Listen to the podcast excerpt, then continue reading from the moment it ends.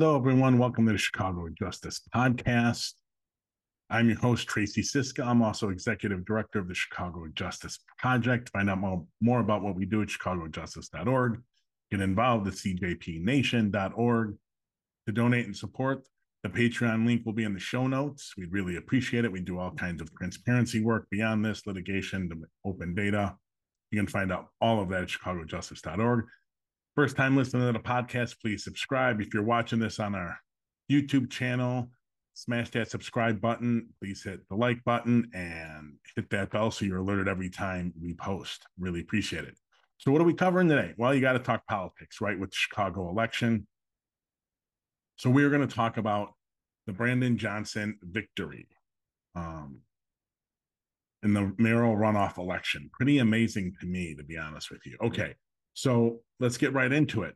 Johnson's surprising victory. I was surprised. I thought with all the things I'm about to tell you he was up against, that it was going to be curtains for Johnson. And I thought it would be an early victory. Like early, early. I was totally surprised by how things fell. But hey, it's um it's probably good for the city that Johnson won. I'm not a Vallas fan. Um, I think Paul Vallas is has some good ideas about how to fund things and financing and things like that because he's wonky. Um, but he's, in my opinion, done some bad things with schools across the country and um, definitely cozied up to the alt right. There's no doubt about that. So, what was Johnson up against in this election related to crime and violence and policing and justice issues? Well, everyone, including Vallas, but everyone, just about everyone in the election was pounding crime and violence issues. Then you have the FOP, that is has alt right management, Fraternal Order of Police. For those who don't know the little acronym there, they have an alt right administration, and he just won it. So Johnson's going to have to deal with that moving forward. And then there's just the alt right in Chicago and throughout Illinois and throughout the country, just pounding crime and violence issues in Chicago, pounding it in the alt right news.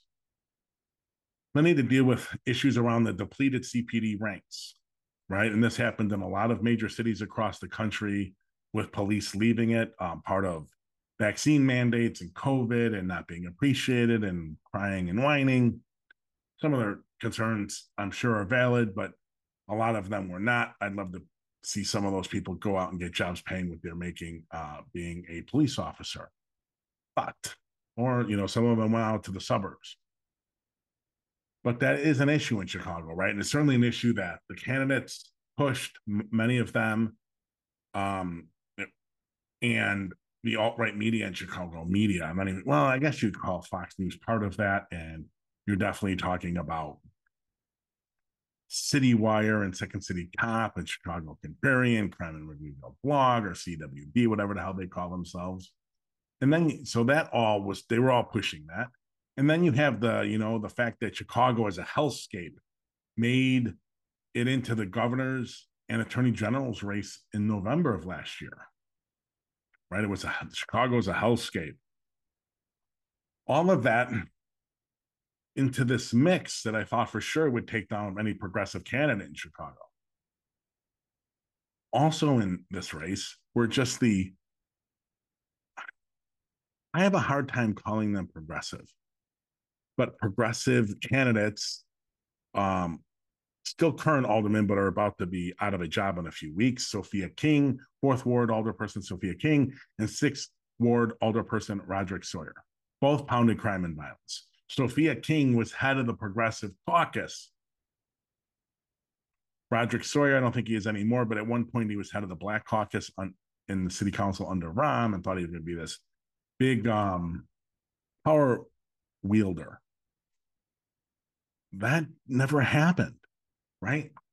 And honestly, I don't think 85% of Chicago knew who the hell either one of them were and still didn't after the, the, the general election. They got almost no votes. Um, they both backed Vallas and both talked about crime and violence using Brandon Johnson's um, defund the police comments from a couple years ago against him. And we need someone who's going to unleash the cops. So King and Sawyer went with Vallas. Their voters did not. Let's talk about that really quick. They just didn't go with him. Right now, you look at 17,000 vote difference. When I looked at the numbers in the mayoral election, I thought at that point it would be hard for Vallas to win because you looked at what votes Johnson got. Then you add on a huge percentage of Lightfoot voters, hopefully, but not automatically, a huge percentage of West Side Latino voters from Chuy. That was by no means with race involved in that and issues a guarantee. And then you look and add in like Sophia King and Sawyer's voters. Just on the numbers, not all of them by any of that stretch are going to go one way or the other, but enough of them that there was going to be a high enough percentage of especially Lightfoot and Chuy voters, most likely. Chuy's a little bit there, but Brandon Johnson and Lightfoot votes. And then you add in a, a good percentage of Sawyer and Sophia King votes. It was really going to be whether Latinos turned out for Sawyer. That's my 20,000 view at this point. We haven't gotten really detailed analysis, but if you look at just they did a ward analysis, I haven't gone into precincts or anything, but if you look at the ward analysis from the general to the runoff, it basically looks like Johnson took everywhere Lightfoot took, where he took originally, everything Lightfoot took, everything that Chuy took, all the areas that Chuy won the majority of votes. And the sprinkling of where Sawyer, Sawyer and King votes came from. And probably Ja'Mal Green, and you start going down. I mean, you're talking about candidates that almost got no votes. Those probably almost all went for Johnson. And yes, Vallas peeled off a percentage of them, but not enough. I would bet that um, Paul in my opinion, Paul Vallas screwed up in that he, over the last few years, maybe because he was thinking of running for governor or senate or some other more a larger state race, he did a lot of like um cozying up with the alt right in Illinois, Awake Illinois, the FOP here in Chicago, Kass, the Dan Proft, the is the morning answer or something, whatever the hell that stupid radio show is he cozy up to all of them. And maybe that runs on a statewide thing, although I don't really think it does. As you can see, Pritzker easily won. I don't think it's going to win in Illinois anymore. They're just insane.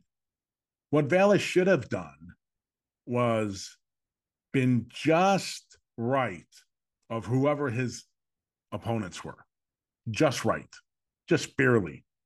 Fiscally conservative, but just barely right of them the alt right has no one to vote for. They're not going to vote for Johnson. They're not going to vote for Lightfoot or Chuy. They're going to vote for him. So closing up to him was stupid, in my opinion. Him closing up to them was stupid. And you see in this election, last I looked, and I haven't looked another a day or so. I'm recording this on Thursday, April 6th, around two o'clock Eastern. It was like 17,000 the difference. Could Vallas have lost 17,000 votes because of the closing up to the right? Yep. Or could Vallas is closing up to the right motivated 17,000 people who may not have voted to vote against him? Maybe not even for Johnson, but against him? Yeah, it could have. It really, really could have. And I think that may have done him in. So one last thing that we get to the um, list of what he what Johnson was up against. And I'll, I'll, talk about this in further pod, pod episodes too. Is you're looking at the David Brown, what I call the David Brown and Lori Lightfoot exhaustion. If you take candidate Lightfoot's rhetoric, if you take that rhetoric and use it against her. Not what she did as mayor necessarily on policing and crime and violence, but if you do it, but if you take her rhetoric and use it against her, plus, in my view, and in many people's Chicago, Brown, David Brown, the superintendent she picked, basically incompetent. certainly a dinosaur in the way he wanted to police the city. Did they, as I, have talked about it in a re- retrospective on Brown and on the um, Lightfoot losing in previous episodes recently, there are COVID issues around both of their terms. There is no doubt about it. So I'm not gonna, um, I'm not gonna not, I'm not going to not include that context. Remember, ladies and gentlemen, all this happened in in the midst of a worldwide pandemic. That probably really, really, really hurt Lightfoot. Besides the fact she can't make a friend save her life or keep one for sure. So there was this exhaustion with her and Brown. And then you mix into that all the COVID disinformation, the FOP resisting, the FOP alt right leadership resisting the um the vaccine, the depleted can the depleted um ranks of the CPD, officers retiring, officers going to work at suburban or rural or out of state. All of that is mixed up. Now, take all of that and try to understand and think about Chicago's history and predict that a progressive wins that election. That begs the question Did Johnson win or did Vallas lose? It's a good question. I don't really have an answer now, but I am starting to lean towards the fact that Vallas lost this race. He should have, um, in my opinion, he probably should have been able to win. His cozying up to the alt right in Illinois the last couple years really, really hurt him. And he kept doing it and he kept doing it and he kept doing it, which was stupid. Now, I'm going to talk a little bit about here for a few minutes about what we should expect from Johnson's term. first year, first year budget, and first year in general is a push, in my opinion. There just isn't going to be enough time between him getting in, and I think in May, and having to produce a budget for the city in a few months. I don't think you're going to see massive change in the first budget. And if I was him, I don't know if I would propose it. I might start doing things like having, you know, these sessions around the city for listening sessions and including people and talking about ideas. But I don't know if I would force stuff through right now that wasn't well thought thought out. But that's my prediction. We'll see. Brandon Johnson doesn't have a lot of experience, and he has no experience running an organization or a business or anything this size. So when I tell you that I I have serious concerns about his ability to do all of that, I do very serious ones. I don't care if he's progressive or not. Nothing in his history shows me he's got the experience to handle the bureaucracy of the city, uh, turn the police department, any of that. But we'll see. Will he really reduce the budget in the CPD? Well, in my opinion, he can do something really quick, which is Mayor Lightfoot, when she created the Office of Public Safety in her office, according to an interview we did ooh, six, eight shows ago, maybe it been the first one of the season, on how much the CPD costs, really costs. In that report, I'm forgetting his name right now, so I'm not going to uh, try to guess. But in that report that the um, gentleman issued, he's he's a public employee in Evanston, works for the city government in Evanston. When he looked at it, he said, "Hey, Lightfoot created this Office of Public Safety inside the mayor's office, but it took like a hundred and some million dollars, 120 million is what I remember, but it's something like 100 to 120 million dollars worth of responsibilities out of the CPD and put it in the Office of Public Safety. Woohoo! Well, that's 120 million that was left in the CPD budget. She never reduced the CPD budget. So when she increased the city budget, the CPD budget, Chicago Police Department's budget, for to build the police academy, she did it entirely. She didn't take, oh, well, you know, we're moving this $120 million whatever it is over to my office, to this new office in my office that we created. Let's take 120 million from the CPD's budget and put it in this office, in the mayor's office, where it should go. No, no, no, no. She left it in the CPD budget. Well, to me, there's hundred, whatever that is, 100, 120 million dollars that can be immediately cut from the CPD's budget. Now, in doing that, if the money is actually there, Great. Then you got $120 million, $100 million, whatever it is, to build up your crisis response and other things that you want to do without necessarily reducing any money for actual hiring of officers, which reducing that would be highly controversial. It probably needs to happen. Um, but I would also say, you know what, a $5 million of that money could go to? Producing a transparent and publicly uh, viewable um, staffing analysis so we know how many officers each of these districts actually needs. Wouldn't that be nice? Sending out a priority about how we're going to police the city and then doing the staffing analysis around that and then producing those numbers so we could see what we actually need. The number is around 13,000 now. It was 13,700 something um, back in the early 2000s. I talked before on the podcast about how that number gets generated. I'm not going to do it. How that number got generated. But I think that number right now is around 13,000 in the budget. You wouldn't have to touch any of that to move the 100, 120 million away. You wouldn't. Then once done, the analysis is done, then we know. Do we need 8,000, 12,000, 11,000, 14,000, 15,000, whatever we need, that's the target right there. Um, my pick, and I'll get to why I think he won't do that in a little bit, because he's not going to do the staffing analysis. There are political reasons. So I also predict the first year we're going to see problems with manpower in the CPD persist. Now they're not short; they're down from their budgeted number, but the budgeted number is bullshit. But I don't think they're going to have the easiest time hiring officers, regardless of what number we're trying to hit. I think that's going to continue. You're going to have a highly combative, alt right FOP leadership. They're still there from the last time. John Catanzara got re- reelected before the mayoral election, I think in the fall. So he's still going to be there. The alt right in the FOP is alive and strong. So whatever you're doing to reform the CPD, they're going to fight like anything, anything and everything. No matter how good it is for the police, they're going to fight it. The city council, let's get over, ladies and gentlemen, they are not liberal. There are the socialists are liberal.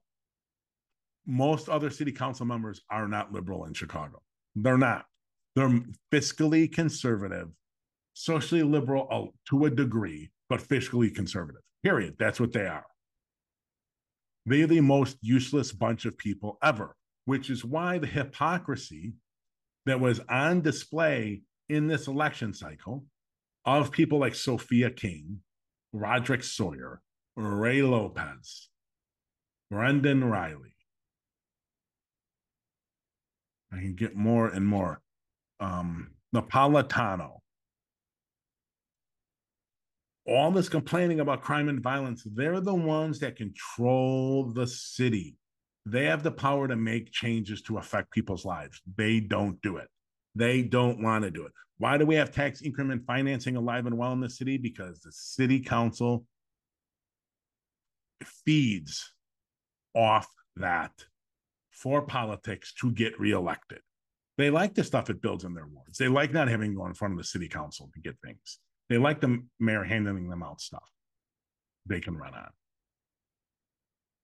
It's rank hypocrisy, but the city council's pretty worthless. Now, they are, and they took back theoretically, although they could change it when the next city council is sworn in in a few weeks. They power, they just voted to get the committees themselves to vote on the who, uh, who runs their committees or something like that. And I guess they can vote on committee assignments. What? everyone says, well, that's great. Theoretically, theoretically, theoretically. And why do I say that? The reality is a strong mayor who can push things through, if you have a, regardless of whether you have a progressive, a liberal, a progressive, a conservative Democrat, conservative, conservative, just a regular conservative, or an alt right. A empowered city council, unless the city council agrees with the mayor 100%, will not make the mayor's job easier. It'll make it harder. So, this city council, being incredibly conservative as they are, and they are, they are going to fight Johnson on everything. I don't think Johnson, if this power is not restored to the mayor's position, which in a democracy it really shouldn't be, but if it's not, there's no way no way, ladies and gentlemen, Johnson's agenda gets through. It doesn't. Beale, come on. No. No. Reilly, Lopez, Napolitano, Sp- excuse me, Sposato. We can go down the line. It's um Taliaferro, who's head of the public safety right now. The public safety committees, most of it is alt right. Most of it's right or alt right. They don't care. They want, they don't want police pursuits to be restricted. you Their foot on chase. Let them chase. Let them get them. Get them. Get them. Get them. Go get them. Don't worry. They keep wiping families and mothers and kids and people out because they crash in the chase. There's nothing going to change, ladies and gentlemen. I wish I, I hope I'm wrong, but the all the the new city council is not putting Maria Hadden in charge of things. They're not. Alderman Michael Rodriguez, nope. Alderman Rossana Rodriguez Sanchez, nope. No. You're going to get the most conservative of the city council in charge of committees. So we're back to probably some kind of city council warish thing where instead of the mayor controlling the city council chairs, the alt right or the conservative base of the city council, which is most of them, are going to control the council chairs, the committee chairs, and they're not going to do anything. So you're going to introduce ordinance, ordinance, ordinance. You keep introducing the stuff, Johnson's keep introducing stuff, nothing's going to get done. I hope I'm wrong. I hope I'm wrong on that gridlock, but I don't think so. Sorry for the grim prediction. I hope I am wrong. I would love to see reforms get done but I just don't know. It'll be really interesting because Johnson gets to pick theoretically the new police superintendent. The community commission is the one selecting the candidates this time rather than the um, city council. I may do a sh- upcoming show on that because there's real reasons to be concerned. And the last couple, I think Lightfoot had a chance to change that and put Chicago and put a functional police superintendent in place. It thinks like she had one in the um, in the queue, but she didn't get along with the guy. So she picked Brown. So I will probably do a show coming up on the superintendent selection process and uh, why I think it's a grim prospect. Okay, thanks everyone. I really appreciate you for tuning in. Once again, really quickly, chicagojustice.org if you want to find out more about what we do, cjpnation.org if you want to get involved, you want to support our work, Patreon link below. If you're on the podcast, please hit subscribe. If you're on YouTube, subscribe, like this video, and hit the bell so you can be alerted every time we publish. Thank you so much. I really appreciate it, ladies and gentlemen.